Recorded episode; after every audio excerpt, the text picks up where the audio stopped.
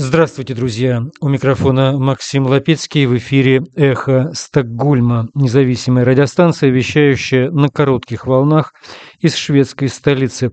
Мы были созданы вскоре после начала российской военной агрессии в марте нынешнего года, и сегодня 11 ноября, 261 день войны. В эфире мы уже почти 8 месяцев, но сегодняшний день, кажется, приближает наше закрытие. Напомню, что мы обещали закрыться по окончанию этой войны. И последние дни кажутся переломными в истории этого российско-украинского конфликта, войны, развязанной путинским режимом. Сегодня официально подтверждено, что украинские войска вошли в Херсон, а российская группировка убралась в Освоясе на левый берег Днепра, явно с большими потерями техники, несмотря на заявление российского генштаба о том, что всю технику сохранили и эвакуировали. Вот что говорил об освобождении Херсона президент Украины Владимир Зеленский. Сегодня исторический день, мы возвращаем Херсон. На сегодняшний день наши защитники на подступах к городу, но специальные подразделения уже находятся в городе. Херсонцы ждали, никогда не отказывались от Украины. Надежда на Украину всегда оправдывается, и Украина всегда возвращает свое. И даже когда город еще не полностью очищен от враждебного присутствия, сами херсонцы уже убирают с улицы зданий русскую символику и любые следы пребывания оккупантов. Также было и во всех других городах, освобожденных нашими защитниками. Также будет и в тех городах, которые еще ожидают возвращения. Украина придет ко всем своим людям, сказал президент Украины Владимир Зеленский. А теперь некоторые другие новости на волнах эхо Стокгольма. Премьер-министр Швеции Ульф Кристерсон посетил во вторник Турцию, где встречался с руководством страны, в частности с президентом Реджепом Эрдоганом. Обсуждалось, разумеется, перспективное членство Швеции в НАТО. Каких-либо конкретных результатов, однако, встреча не принесла. Турецкого «да» заявки Швеции в альянс как не было, так и нет. По мнению Эрдогана, Швеция должна эффективнее бороться с, с курдскими группировками, отдельными людьми, живущими в Швеции, которых он считает террористами. Турецкий лидер по-прежнему настаивает на их экстрадицию из Швеции в Турцию. Встреча Эрдогана и Кристерсона повторится через месяц. Из Министерства обороны Швеции пришло сообщение, что в самом скором времени правительство примет решение о передаче Украине эффективных систем вооружений. Мы намерены как можно скорее продолжить поддержку Украины, как политическую и экономическую, так и военную, включая передачу более совершенных систем вооружений, заявил Пол Йонсон, это министр обороны, после заседания парламентского комитета Риксдага по Евросоюзу в пятницу. При этом министр заявил, что правительство не намерено делать публичными данными о том, какие именно вооружения будут поставляться. Он сослался на оперативную конфиденциальность, важную в данном вопросе. Напомним, что ранее представители правительственных партий Швеции говорили о поставке, помимо прочего, в Украину 12 артиллерийских систем «Арчер», высокоточных и дальнобойных артиллерийских систем, а также легких зенитных установок «Робот-70», а также систем электронного слежения за воздушным пространством и другого оборудования. Цены на электроэнергию падают по всей Швеции и значительно падают. Так, в эту пятницу спотовая цена на электричество составляла всего 2 эры за киловатт-час во всех четырех электросетях, сообщает биржа электроэнергии Нордпуль. 2 эры – это примерно 10 российских копеек за киловатт. По данным электроэнергетической компании «Тибер», это самая низкая среднесуточная цена на юге Швеции с июля 2020 года. Падение цен во многом связано с тем, что нынешние пятница и суббота Падение цен во многом связано с тем, что нынешние пятница и суббота очень ветреные во всем скандинавском регионе. Кроме того, для этого времени года не характерно тепло. Эти две составляющие приводят к падению спотовых цен на электроэнергию, даже к минусовым ценам в определенные часы ночи. Отрицательные цены на электроэнергию означают, что пользователи электроэнергии теоретически получают оплату за использование электричества. На практике, однако, это, конечно, не так, так как добавляются налоги, НДС и сетевые сборы. По расчетам Тибера, даже в эти выходные мы также можем увидеть увидеть отрицательные цены на электроэнергию. Это то, что называются сегодняшние новости но и новые прогнозы показывают, что цены на электричество в целом этой зимой в Швеции будут ниже, чем прошлой зимой, хотя бы потому, что водяные магазины страны переполнены, гидроэлектроэнергия по-прежнему имеет очень значительную долю в электроснабжении Швеции. Это новость как реплика к страшилкам российских пропагандистов о том, что Европа мерзнет и страдает от высоких цен на энергию. Вы слушаете «Эхо Стокгольма». И теперь о важных событиях в регионе Херсона и других происходящих на фронтах в Украине. Ну что, начнем стриме правозащитника Марка Очевидно, Фегина и советника Офиса президента Украины Алексея Арестовича. Война день 261. А, но с картой удобнее, потому что после вчерашнего эфира и разговоров о том, что нам карта не нужна, я получил много хейта по поводу того, что карта нужна. Okay. Сказали, нам карта нужна. И процентное соотношение очень значительное. Хорошо, ну что, что карта окрасилась... Хейт тебе достается. Я заявляю, а хейт тебе. Да, а, э, я выдержу, я и не такое видывал. А, карта вся посинела, вся, так сказать, как... Ну, что ж, не, не вся, он есть две серенькие зоны. Ну что в этих сереньких зонах? Расскажи теперь нам Это все. значит, украинские вооруженные силы туда еще не зашли. А почему? Ну, потому что не, не хватает театра большой. Это же почти 120 километров на, на 60, это много. Э, дойдем, никуда не денемся. Значит, э, первые предварительные итоги. Значит, э, вся интрига была в том, что, как сказал министр обороны Резников вчера, они вообще должны были еще недельку там сопротивляться, эвакуироваться. Да, именно так, он так и сказал. Да, но произошло ряд интересных событий. Что произошло точно, историкам еще предстоит установить. Но две, на две вещи я грешу в хорошем смысле. Первое. Обрушение Антоновского моста. Что произошло? Вот этот знаменитый взрыв, который нам показали, это попадание украинского Химарса в колонну. И похоже в машину с боеприпасами. Потому что взрыв был очень большой силой. Либо вариант попали или так или иначе сдетонировали ту взрывчатку, которая была заложена для того, чтобы подорвать этот мост, когда все перейдут. Угу. Дальше возникает интересная цепочка событий. Обрушивается Киселевка. Киселевка, посмотрите, это от Николаева до Херсона, вот э, населенный пункт, как бы, да, на дороге, на трассе. Угу. М14.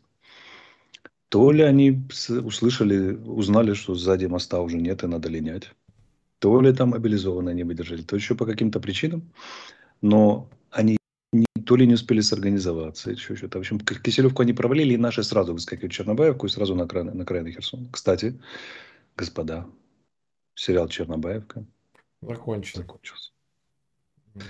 34 серии, по-моему, там было в общей сложности или около того, но там еще, еще, еще разберемся. Так вот, значит, э, сразу на окраину Херсона. Вот теперь представьте, что, что творится в э, радиосетях российских войск. ВСУ на окраине Херсона ночь вчера. Антоновский мост уничтожен. Вот этот подрыв Антоновского моста уничтожил и понтонную переправу, которая там была внизу, и по которой они пешком переходили, и днем были кадры и так далее, и так далее. И основная масса войска, которая должна была удерживать героически все эти районы обороны, бежит на, через дамбу Новой Каховки пешком. Пешком. Переходит. Понятно, что до этого вывезли вооружение военную технику, особенно десантные части, не вышли. Еще по, по мостам, которые и по переправам, по которым можно было выходить. Но мотострелки, а, среди которых очень много мобилизованных, не менее 40%, они должны были держать всю эту, ну и десантники тоже, кстати, пешком. Десантники вообще готовились к уличным боям, на секундочку. Должны были удерживать плацдарм еще достаточно долго. В том числе с одним из вариантов навязать нам уличные бои. Все это ночью перебегает через Новокаховскую дамбу под нашими ударами. Минимум четыре колонны мы накрыли очень плотно, конкретно, конкретнее некуда. Это по самым скромным данным. Но основная масса так и выходит. Вопрос, я с утра написал браворный пост, потому что по, ну, там туман войны, по раскладам было понятно, даже по докладам с мест, что будут много трофеев и будет много пленных. Причем ожидалось очень много трофеев, очень много пленных. Но пленных, я так вижу, будет очень мало. В основном там потеряшки, которые ну, переоде, переодеты в гражданскую одежду шляются. Их еще наловят, конечно. А вот с техникой получше намного. Трофеи уже по предварительным прикидкам, ну, не супер гигантские, но достаточно симпатичные. Вот, особенно э, малого стрелкового вооружения, там, гранатометов, ПЗРК, вот этого нахватали. Ну, попадаются и целые комплексы типа ОСА, гаубицы, там, БТР, танки и так далее. Вообще количество, естественно, мы посчитаем, спустя несколько дней доложим. Значит, из хорошего. В считанные секунды и гораздо раньше, чем мы ожидали, мы освободили весь правый берег. Из плохого противнику удалось нанести только частичное поражение, а значительной частью войск вышел живой силой. Но, правда, у него большие потери по технике. Еще очень много бросили, подорвав, а часть целым. Поэтому эти подразделения, которые вышли на правый берег, ограничены боеспособны, в первую очередь, по драгоценной ныне для российской армии технике. Вот так.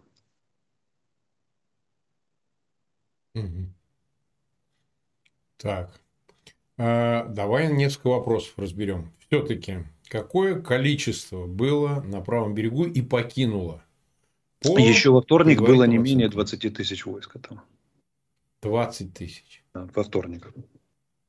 Во вторник 20 тысяч. Сегодня пятница. Все-таки они вывели все 20 тысяч практически. Вывели они, наверное, да, 18. Остальные там где-то кто бегает в гражданке, кто, кто погиб на выводе. Да. Там, и так далее. А смотри, э, вопрос ведь какой? Э, они, да, еще вывели... кроме, кроме дампы, они да. использовали все плавсредства, которые только есть, все возможные и россыпью уходили неорганизованно. Я думаю, что на каком-то этапе российское командование потеряло управление, по крайней мере, на частью группировки. Они бросили позиции, особенно мобилизованных это касается, с перепугу. И попрыгали в, кто на свеженайденные лодки, кто заранее найденные, кто, кто на дамбе. В общем, очень тихо смылись. Дело в том, что когда Антоновский мост взорвали, основное перемещение слышали жители местных жителей, местные жители наблюдали это вот между Новокаховкой и, и, и Антоновским мостом. Множество моторных лодок, даже в, в паблике выкладывали соответствующие информации, моторных, обычных, каких хочешь. То есть пех, пехота ушла. По технике мы, конечно, еще прикинем, но вот эти войска, помните, это браворное, что мы сейчас их перебросим на Донецкое, там, Запорожское направление. Меня еще очень большой вопрос, кто кого куда что перебросит и в каком составе они будут, учитывая, сколько техники они бросят. Пехота, да, техника. С техникой все гораздо хуже. Хотя часть, конечно, сохранили, не поспоришь. Но смотри, э, разведка ВСУ, ну то есть э, вооруженных сил Украины, она же, видимо, должна была отслеживать уход такого э, количества. Отслеживать, отслеживать эта история непростая. Они отходили ночью, раз. Все вышки лежат, они все вышки подорвали, связи нет.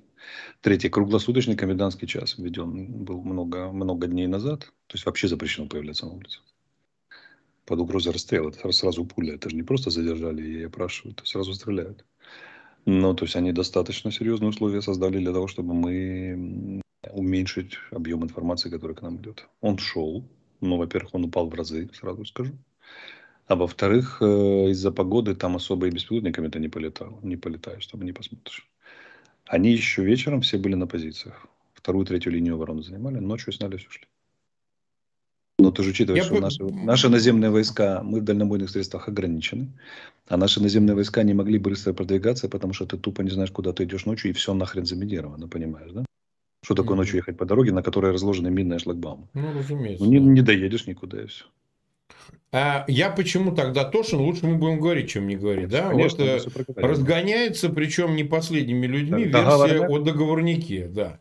А, я объясню. Значит, что вот такое, ну, скажем, незначительное поражение живой силы и может быть, далеко не всей техники, оно вызвано тем, что якобы какая-то состоялась договоренность. Одни рисуют ее, там, Салливан договорился эти уходят, э, значит, Украина их э, вдогонку не обстреливает, а другие говорят, что это прямой какой-то договорняк. Ну, в общем, э, с моей точки я сразу обозначу, подожди, я обозначу, что какая разница, как это было, освобождена территория, дальше там довоюют. Это мое личное мнение. Но поскольку это обсуждается, поскольку это разгоняется, и, в общем, еще раз повторяю, имеет некоторый спрос – то лучше мы об этом поговорим, чем мы об этом не поговорим. Ну, вот я считаю, что разница есть, потому что говоришь, что это договорняк, и разницы нет, это обесценивать э, кровь и смерти тех солдат, которые... Не-не, э, вопрос не в этом, не, не в обесценении, а вопрос в том, что достигнута боевая задача, так сказать, деоккупирована территория. Никто ни с кем не договаривался. Никто ни с кем не договаривался. О чем договариваться, если Байден, Байден сказал, что я не буду с русскими встречаться?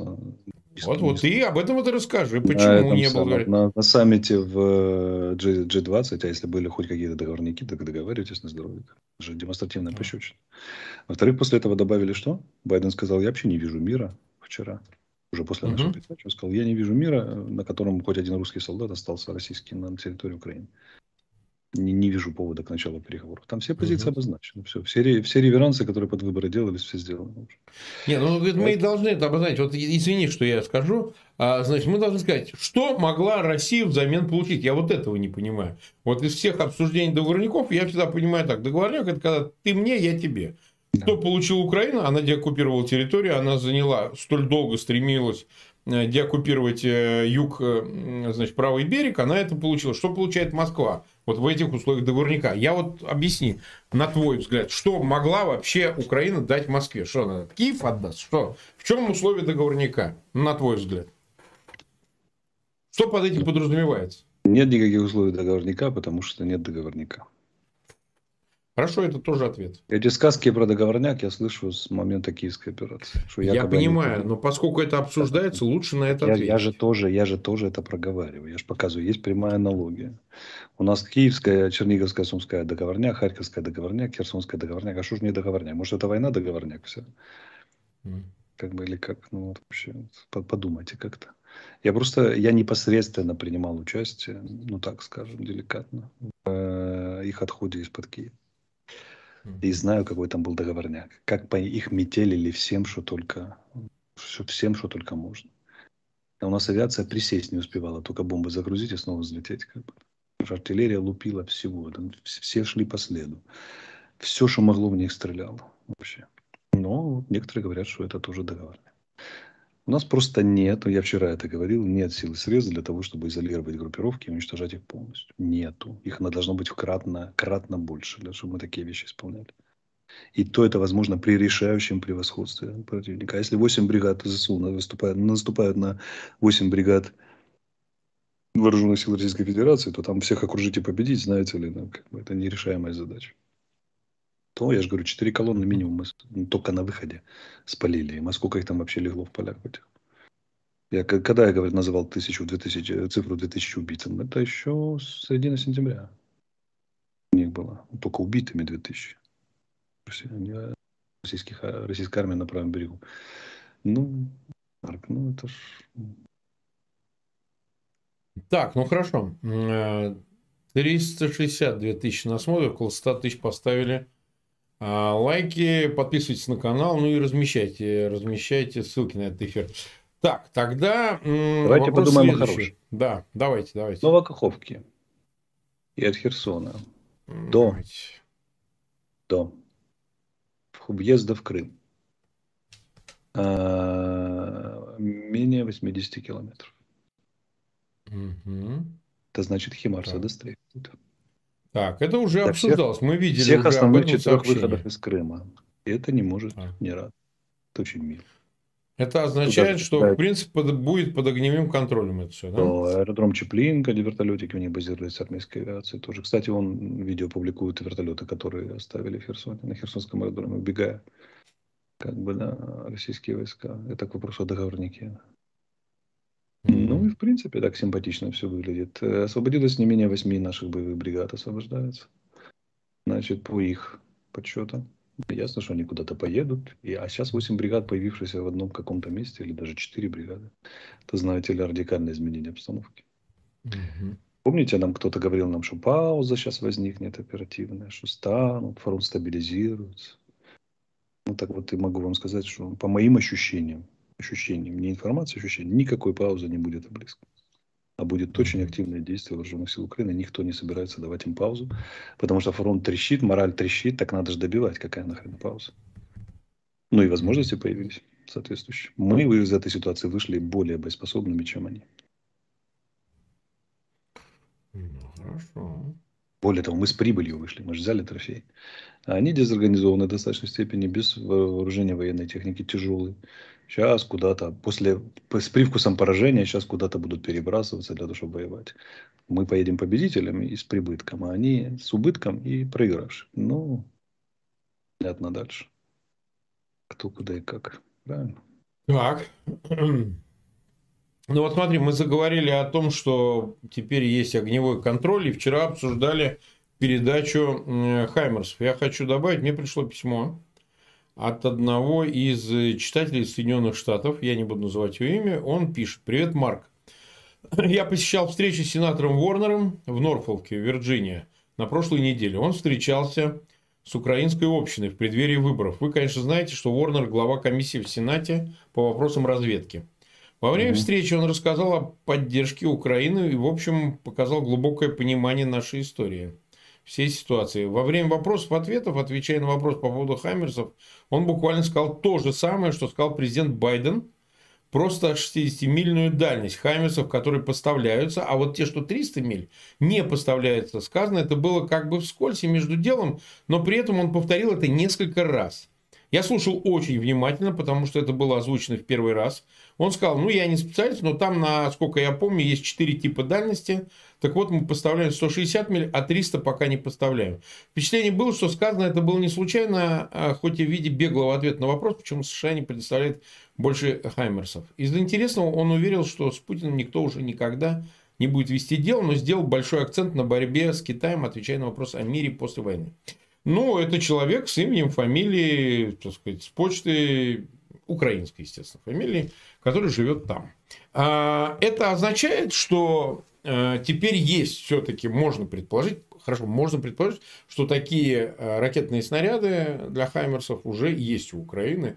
Вот поскольку есть заявление президента Байдена, как хочешь его трактуй, ну и дополнительная информация, и много каких намеков делается. Пока не увижу на поле боя, не поверю. Понятно. Они куда, если предположить, что они есть, они достреливают, 70, вот ты видишь, контролируются выходы из перешейка, а эти могут достреливать, получается, 166 до... дострелит до, до, до аэродрома Джанкой, до, скорее всего, до Гвардейского дострелит, угу. до САК. От Херсона. Да, все три, все три аэродрома будут накрыты. Авиация, авиация ну, там... Есть... Ну и так далее, по, по складам, по, по хранилищам топлива, по, по, по командным пунктам, все по классике. Так я вот, Но, ну, я не случайно Они же не обязаны вчера... стрелять только на Херсонском да. направлении. У них много целей всяких симпатичных по всей линии фронта. Нет, ну понятно. А, да, понятно. Там, значит, везде полетит. Ну, если брать вот э, начертание другой линии фронта от Харькова до, там, например, да. до Орехова, то они достреливают на всю, простреливают всю глубину захваченной территории. Угу. Всю. Полностью. Там негде, негде будет укрыться. Вот нынешние Хаймарсы не всю, хотя вот очень далеко достают. Эти достанут везде. Ну, ты же согласен, что если уже э, Хаймерс как таковые изменили э, ход войны, ну, я не говорю, что они прям решающим, но, но, но важнейшим, они стали фактором в войне, получения их украинской стороной, то получение таких ракет с такой дальностью действительно да. могут еще сильнее изменить. Будем осторожны. изменят, особенно если их дадут в товарных количествах, а не 4 штуки. Не, ну 4 штуки кто а, дает такие вещи? Не, ну, Марк, я после войны тебе расскажу, сколько первый раз дали ракет Хаймарсам, ты очень сильно удивишься. Ну, хорошо. Первая партия. Хорошо. Меня уже мало чем можно удивить, я давно живу. И, и тем не менее удивишься. Да? Поэтому этот самый, да, конечно, это будет очередной game changing weapon этап. Тут другое, тут есть приятные новости, которые вот не хочется радовать, но поскольку мы балбесы безответственные, можем ляпать языком как хочешь. Э, в дипломатических кругах ходят упорные слухи, что Иран не очень хочет давать ракеты России дальнобойные. Такое возможно, такое возможно. Ему там как бы сделали предложение, от которого сложно отказаться. Ну, пригрозили, я думаю. Объяснили всю, объяснили всю глубину глубин, да, и вот он очень задумался на тему. И Патрушев вроде как зря катался, говорят, тоже там, или почти. А он катался, чтобы убедить? Ну, среди прочего, да. Среди я думаю, этот визит был связан очень четко с тем, что они притормозили оружейные контракты. Угу. А вот эта новость угу. куда, куда как более приятная. Ну, видишь, ну, или такая же приятная, как, как возможная поставка Хаймарсов нам ну, ну, ракет дальнобойных и так далее. Угу. Слушай, ну как там прям, вот и прямо чешется сказать, где, где вот если мы врежем, то сразу рухнет все. Ну, не скажу, найду Да ты не можешь не говорить. Может, Вопрос же не в раскрытии каких-то планов. Хотя перед всеми лежит карта, люди вводят по ней карандашом и все ну, сами видят. Думают. Тренируют э, оперативное и тактическое мышление. Ну, и оперативное тактическое. Вопрос же состоит в том, что а, а почему вчера возникали вопросы, и они продолжаются. Потому что пропаганда российская заявляет, что мы, говорит, отступили ненадолго. Еще раз, я хочу, чтобы мы это обсудили. А, значит, все будет чих-пых, значит, все будет нормально. Э, этот, значит, Суровикин, он мужик, и э, мы снимем подразделение, э, то есть части из правого берега, и они пойдут, а пойдут куда? Вот ты говоришь, они теперь не комплект, куда они пойдут? Ну хорошо, они их там как-то перес... переформируют, еще что-то сделают. А вопрос-то ведь заключается в том, что ты их отправишь к Сватово или куда-то там, Бахмут, чтобы захватить Бахмут. Ну, а у ну... тебя что, перешейк-то вот он, он рядышком. Они же идиоты, правильно? Ну, ну я Поэтому не думаю, да. Они воюют медийную, медийно-политическую войну. Вот смотри, если уже на то пошло, давай, давай я немного проясню состояние вещей. Ну, вот да. представь себе командира роты российской или батальона, которого оставили прикрывать отход своих сил. Где-нибудь под снегу. К нему подходит солдат. Он же протирает бинокль, нервно потея в ожидании огромных масс украинской пехоты, танков, артиллерии, беспилотников, которые прилетят, сейчас будут его равнять, пока он дает товарищам переправиться по мосту своим здоровьем, а возможно и жизнь. К нему подходят солдаты и говорят, а какого хера мы стоим? Вернее, а и вдруг видишь, что мимо него отрываются от бинокля, идут его солдаты, уходят. Он говорит, вы, ребята, вы куда? Давайте же воевать. А они ему говорят, нам, командующий операцией Суровикин и министр обороны Российской Федерации Шойгу приказали оставить правый берег Херсон. Приказ же был по телевизору? Был. был? Да. И где командир роты, а где командующий операцией министр обороны? Угу. Он говорит, нет, мы, мы герои, которые должны заслонить своими телами спокойно отход наших товарищей. Что ему говорят солдаты, особенно мобилизованные? Ну да. А почему нахуй. мы да, понятно. должны, как герои, заслонять это? То есть эти придурки своим медийным сообщением, они были ориентированы на, на медиареакцию, на реакцию жен мобилизованных, на внутренний российский рынок, там еще на что-то. Подорвали способность этой группировки осуществлять что? Последовательно mm-hmm. оборот с нанесением больших потерь украинской ТСМ, потому что ни один ротный, ни один батальон, ни один взвод, ни один командир, ни одного полка или бригады после этого не может объяснить своим солдатам, почему им надо стоять и умирать. Если министр сказал бы, все выходим. Понимаете? Ну? Если бы они хоть немного думали,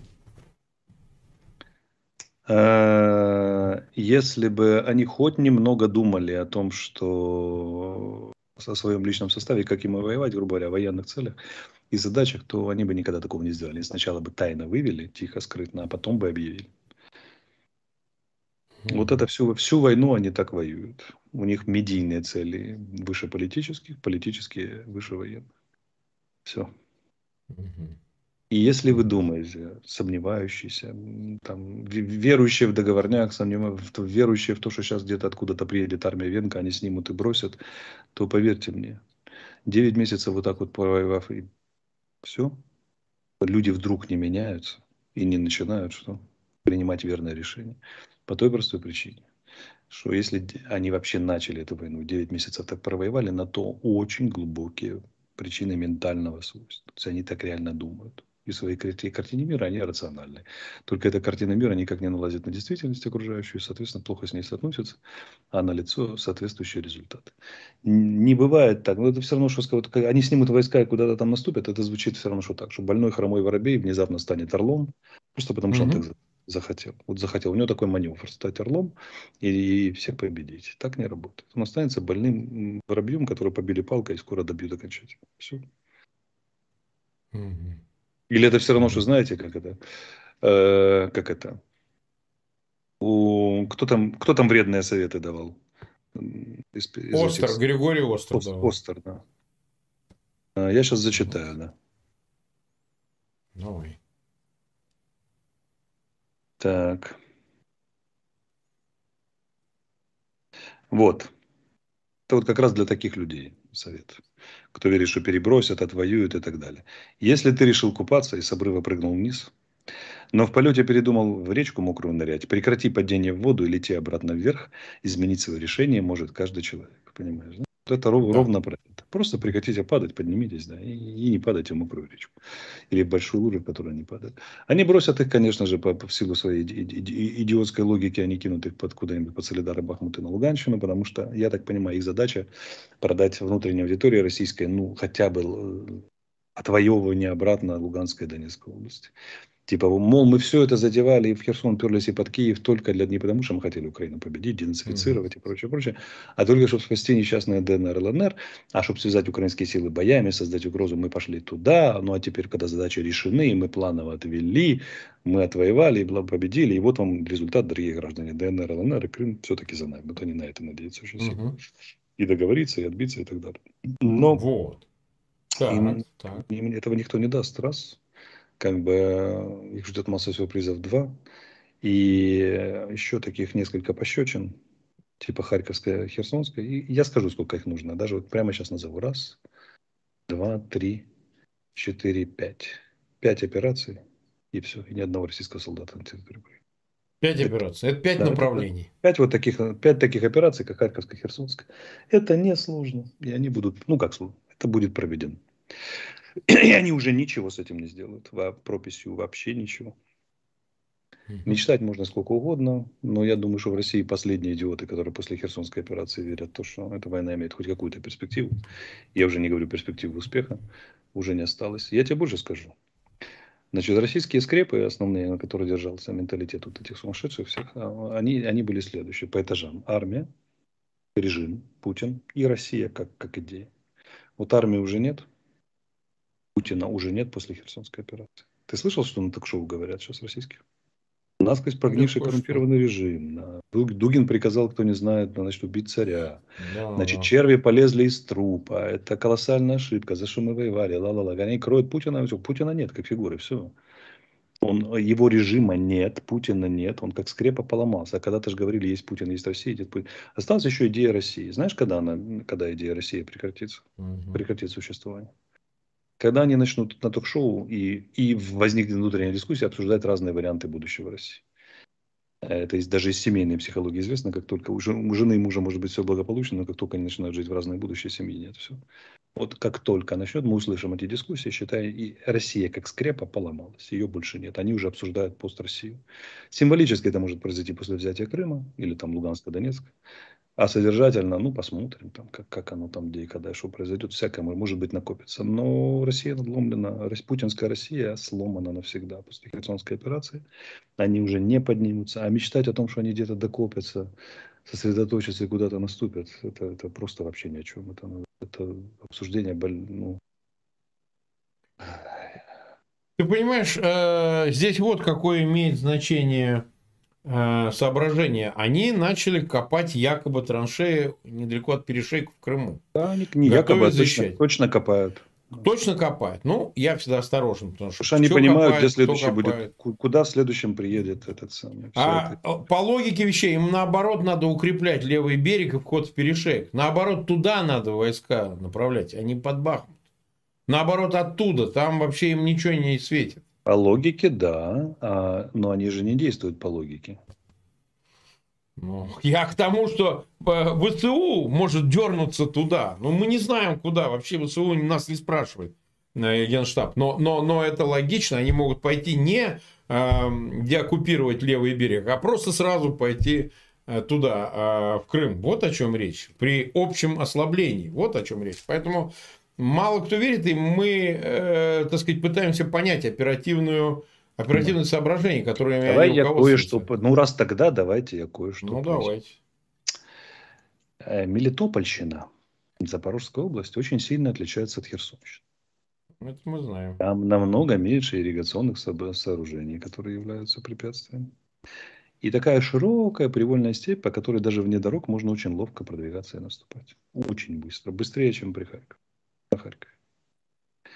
И эти люди прекрасно это понимают. Именно поэтому они роют укрепления на севере Крыма. Понимаешь, что mm-hmm. очень быстро может все произойти, быстрее, чем вам кажется. Ну да. Это не Херсонщина. Ты там не будешь как, как, как, как каждый этот как это канал охранять по, по причине куда более редкого количества этих каналов. Вот там воевать одно удовольствие. Там Махно на тачанках гонял. Угу. Как бы, да, и, и все было очень быстро и красиво. Ну, посмотрим, посмотрим. Посмотрим. 450 э, тысяч нас смотрит, больше 120 тысяч поставили лайки. А вот, э, и прошу подписываться на канал. а, Фейгин Live на канал Алексея Арестовича в описании к этому видео. А, вот смотри, теперь вернемся к саммиту двадцатки, который сегодня новые новости появились. Путин не только не едет, но и не будет выступать на нем онлайн. Так а что же выступать? Едет, да, едет, э, едет только Лавров, и с Лавровым не будет встречаться Байден, о чем тоже было заявлено, да, значит, э, вроде, ну, в общем, будет выступать Зеленский онлайн, так? А ты прогнозируешь, что Китай, который согласился Си Цзиньпинь и Байден, они будут встречаться, будут разговаривать, а, и совершенно точно уже Украина будет одним из главных предметов разговора, ну, наряду с Тайванем, это понятно, Тайвань, Тайвань. А можно ли допустить, что они окончательно договорятся относительно позиции в отношении войны в Восточной Европе, ну, Допустить то можно все что угодно. Там, там, там всего три, два варианта. Договариваться. Ну, вот давай их обсудим. Э, точнее, договаривать три варианта. Договариваться и э, как бы устанавливать новые, новые правила игры, общемировые, включая Украину, вопрос Украины. Там, точнее, позиция э, по, по российской агрессии в Украине. Второе, они не договариваются, начинают период конфронтации, холодную войну. И третье, они не договариваются, они не договариваются, продолжается то же самое, что сейчас. Здесь, здесь немножко воюем, здесь немножко торгуем. Ну, третий вариант не очень устраивает, потому что нравятся непонятные правила игры, все, все нервничают и так далее, и так далее. Э, холодная война, это для нас печально, потому что э, Китай подбросит оружие России, уверен. Ну, просто чтобы унизить Запад, создать ему еще, еще до проблему там и так далее. Э, мы и так победим, конечно, но все равно будет неприятно с большими потерями и сложностями. Хотя, конечно, тогда и нам Запад начнет давать намного больше оружия. Э, вот. А если договариваются, то ясное дело, что они, этот договор будет направлен в том числе и против России. Поэтому в каком-то смысле оно выгодно. Чтобы договорились. Ну, договорятся да. или нет, посмотрим. Это зависит от такого количества факторов. Невозможно предсказать отсюда. Так, ты считаешь, что есть шанс договориться о санкциях со стороны Китая в отношении Москвы? Не думаю. Китаю нужно Москвы хоть каких-нибудь успехов, которые можно было трактовать как хоть какую-то степень унижения Запада. Для Китая очень важна идеологическая победа над Западом в их претензии на биполярный мир. Уже должен быть обоснован идеологические правила. И в этой части они, они бы были очень не против, чтобы Запад был до некоторой степени унижен в Украине. Хоть хоть что-нибудь, хоть как-нибудь. Ну, не настолько, так уже не получается. Да, да не получается. Не, не настолько, чтобы подбрасывать э, оружие в Москве, но вот так, чтобы совсем ввести санкции против России, которые они рассматривают как инструмент, придаток и вассал. Зачем? Угу. Думаю они не будут, они реагируют на западные санкции, потому что не хотят попадать под вторичные, это да, ограничивая Российскую Федерацию, то в пролетах самолет, э, в торговле там разными не, не, энергоносителями и прочим, прочим. Там еще вопрос, как будет решаться вопрос российской нефти. Э, если на нее ввели эмбарго, а Китай покупает, то тут вопрос о вторичных санкциях. В общем, цел, целый ряд вопросов. Вот. Но санкции вводить против России – это что-то из разряда ненаучной фантастики. Не, не верю слово совсем. Помогать не будут, осудят. Но они же блокировали применение ядерного оружия. Уже больше ну, да, да. Сейчас уже об этом можно говорить. Ну, пос посмотрим, о чем договорятся. Посмотрим. Не знаю, неизвестно. Угу. Нельзя сказать. Ну, ну, хорошо. 34 минуты Другое дело, эфире. То, что они не будут, да. американцы не будут встречаться перед встречей Си Цзиньпиня с российскими представителями, уже пока, уже само по себе сигналит нам очень позитивный ну, сигнал. Не собираются корректировать позицию, видишь. Уже все решили для себя. О чем будет торговаться. И российское мнение им не нужно. Не, ну тут, тут уже вообще очевидно все. А вот смотри, давай теперь обсудим, как все-таки в зимний период, вот у нас ноябрь, середина близко уже, а как будет складываться ситуация, что можно прогнозировать по части а, того, что условия зимы, они интенсифицируют боевые действия, наоборот, их снизят, с чьей стороны? Зима вот давай это обсудим, потому что много по этому поводу всякого рода инсинуаций. Зима никак не мешает ведению боевых действий. И за 8 лет на Донбассе чуть ли не самые активные боевые действия велись преимущественно зимой. Вот Дебальцевская операция, например. Угу. Мешает вести боевые действия только одно. Размокшие, дожди. Размокшие поля, леса, дороги. Если дождей нет, сухая зимняя погода, то воюй на здоровье, даже лучше. Угу. Я тебе скажу, знаешь, я в жизни единственное... Холодно в окопе-то. Я, я тебе объясню. Единственное время, когда я... Единственная зима в моей жизни, когда я не мерз, это были, ну, несколько, там, пару зим, когда я был на фронте. Угу. Потому что в поле ты реально одеваешься. В городе думаешь, ну, сколько там от машины до подъезда пробежать, не одеваешься, все время мерзнешь. Там ты реально термуха, шапки, бафы, все эти перчатки, пакеты на ноги и так далее, и так далее. Реально тупо не мерзнешь. Минус 20 в поле, минус 15, а ты возле, как это, блиндажи возле этой самой. Бьется в тесной печурке огонь, и тебе очень даже хорошо. Поэтому, вот я помню, что я не мерз только, только в армии в чистом поле. Даже не в армии, а на войне в чистом поле зимой. Единственное время, когда я не мерз. А если немножко пробежаться, а на войне иногда приходится, блин, тебе так жарко становится, что хочется раздеваться. Ну да. Ну, то есть ты все-таки прогнозируешь, что вот Ходжес угадал, смотри, по Херсону. Ход, и... Ходжес, Ходжес угадал, а Милли не очень. Милли не очень. А, но все-таки, на твой взгляд, э, за эту зиму может вот по тем пяти, о которых ты сказал, что-то случится знаешь, по одному или двум? Ты знаешь, оно так рушится быстро и стремительно, что я уже верю в то, что там все может гораздо быстрее произойти. Как ты да, сказал, быстрее. когда мы им делаем, ты же как бы специалист больше по России, чем я. Когда ты говоришь, mm-hmm. с, вот с ними так все непредсказуемо, что мы с тобой через неделю можем вполне сидеть в Севастополе там и, и этот все ну, может. Да, быть. да, да, такое бывает. Но я могу дать одно интересное соображение. Первое заседание да. нового, нового парламента Соединенных Штатов, Конгресса, 3 января. Так и есть. Как вы думаете, что будет происходить в ближайшие полтора месяца до этой даты? Интенсификация всех событий, пока не придет будет, большинство. Будет очень плотная работа американских элит по выработке новой стратегии во всех угу. отношениях. Китайская сделка, иранская сделка, что там дальше и так далее. Да, они, формально это говорится о том, что они будут делить комитеты в парламенте да, их, и представительства. Да. Второе, это то, что между ними произойдет движение на всех уровнях. До штатов, там произойдет deep state определенно. Там же очень интересная ситуация в Америке. Можно осторожно говорить, что демократы и республиканцы, центристы, не так уж сильно противоречат друг другу. У, респ... у республиканцев есть проблема с изоляционистами, с их идеями, да? а у демократов есть ультралевыми, которые процентов 25 демократической партии тоже идеи. Они начали сходиться между собой, потому что центристы, республиканцы, центристы, демократы, ну, с некоторым ужасом взирают на своих же сотоварищей по партии, которые прав, крайне правый и крайне левый спектр представляют скажем так. Поэтому у них есть неплохой шанс очень. Да еще при том, что соотношение оказалось отнюдь не умопомрачительным. Там же республиканцам разгромную победу обещали. А разница в том, что в Сенате на два человека, по-моему, а на, в Нижней Палате на 18. Разница это, это вообще ни о чем. Бы. И поскольку Трамп, считайте, многие наблюдатели назвали это уже проигрышем Трампа.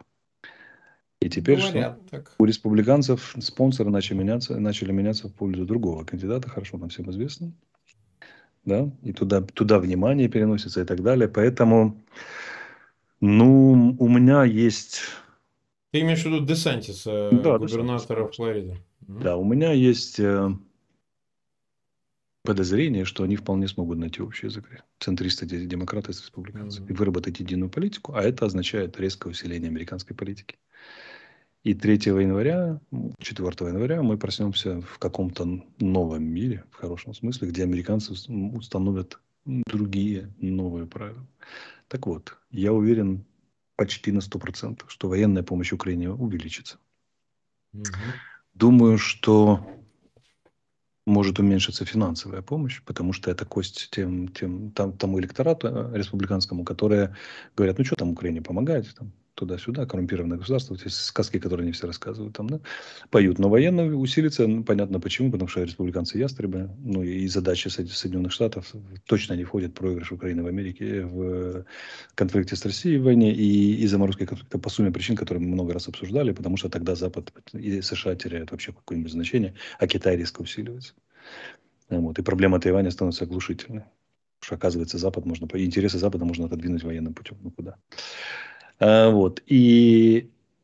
Но есть еще один момент. Что бы вот вы делали, уважаемые зрители, если были бы, были, вы были военно-политическим руководством Украины и понимали, что ну, через полтора месяца ситуация может быть совершенно другой. На всякий случай, что бы вы делали? Я скажу, что очень интенсивно отбивали бы территорию, потому что неизвестно. А вдруг четвертого объявят, что войне конец. Мало ли. Кто его знает, какую они там политику выработают. Конечно, такого не будет, но на самом деле мы будем тратить это время. Я не знаю. Мне так кажется. Я не утверждаю это ни как советник офиса, ни даже как военный обозреватель Алексей Арестович. Мне кажется, что мы никакой заморозки близко не будет, что силы обороны Украины, наоборот, резко интенсифицируют свои, свои мероприятия на, в эти полтора месяца. И это очень хорошо. Инструменты есть, 8 бригад освобождается. Э, желание есть, время есть, направление есть. Так чушь тянуть Поехали.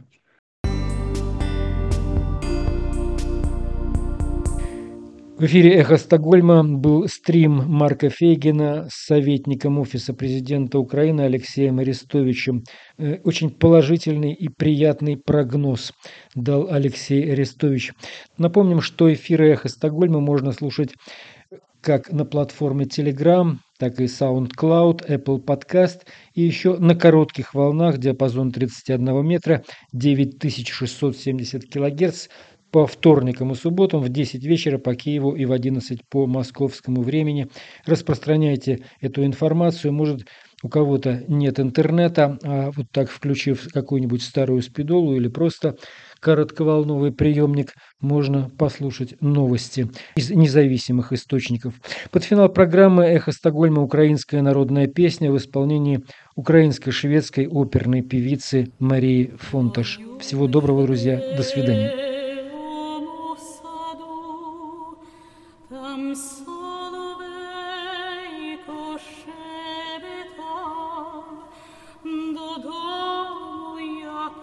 Просилася, а він мене все не пускав, додому я просилася, а він